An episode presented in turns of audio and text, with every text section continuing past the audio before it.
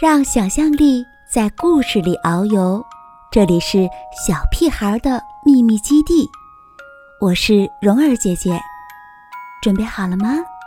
今天的故事开始了。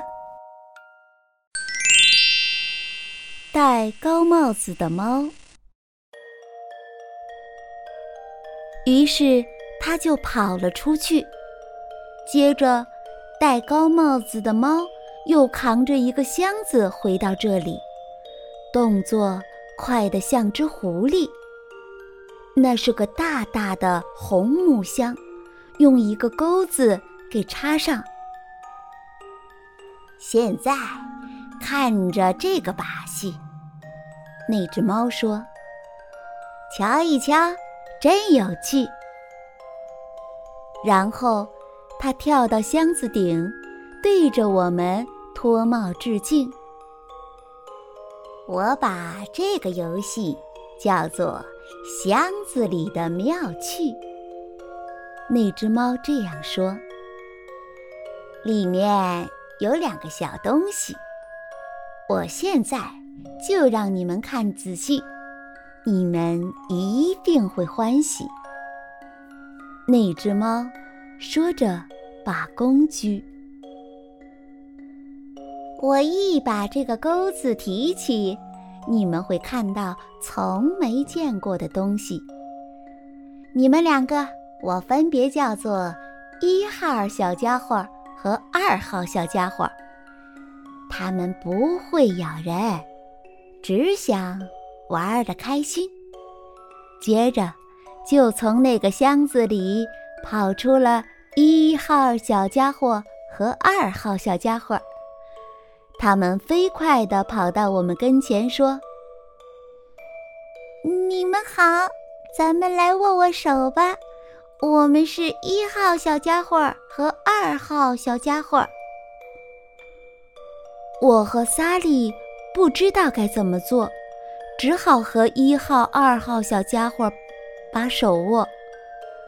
我们和他们握了握手，可我们的小鱼儿说。不行，绝对不行！这两个小家伙不能待在家里头，赶快让他们走。妈妈不在家的时候，你们不该在这儿逗留，把他们赶走，把他们赶走！茶壶里的小鱼儿急吼吼：“小鱼儿，别担心。”戴高帽子的猫说。这两个小家伙乖得很，他轻轻拍着两个小家伙，他们很听话，哦，非常听话。他们到这儿来是玩耍。今天大雨下得稀里哗啦，他们会让你们玩得乐哈哈。好啦，这个游戏他们喜欢至极。戴高帽子的猫说：“放风筝让他们很欢喜。”不行，不能在屋子里。这下茶壶里的小鱼儿着了急。他们不能在屋子里放风筝，这样做绝对不行。哦，他们会撞上多少东西？他们会碰上多少家具？哦，这我可不喜欢看见，我一丁点儿也不喜欢。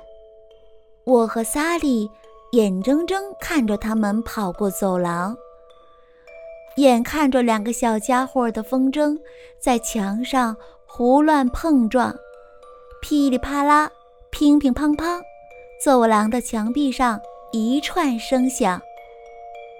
一号小家伙和二号小家伙真可气，他们冲过来又跑过去。我们看见，在一根风筝线上挂着妈妈的新外衣，那件带着粉色、白色和红色点点的裙子，还看见一只风筝向他的床头撞去。这两个小家伙接着到处乱跑。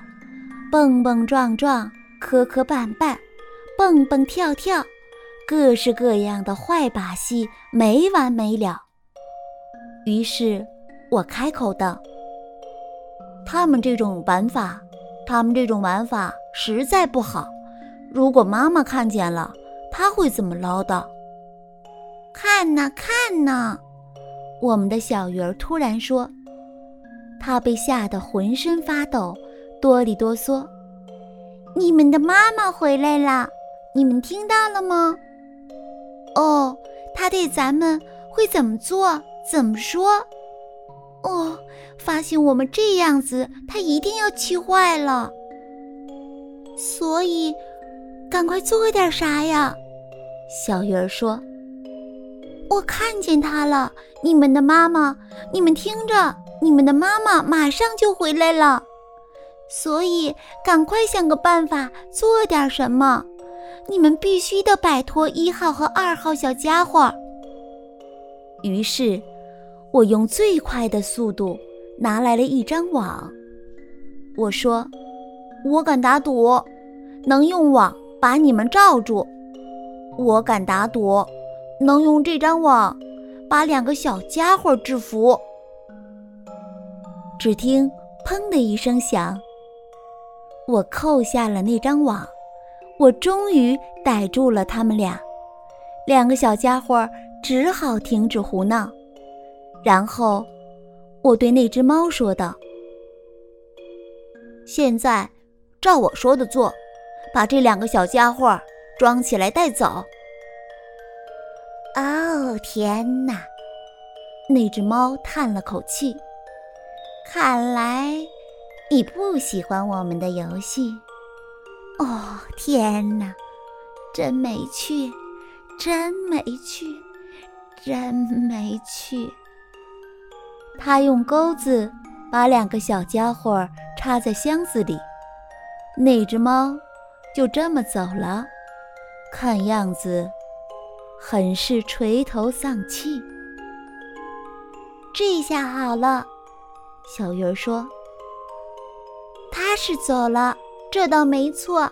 可你们的妈妈就要回来了，他会发现家里一片乱糟糟，乱得一塌糊涂，乱得不可开交。我们不可能收拾好，根本不可能办到。就在这时候，是谁回到了屋里头？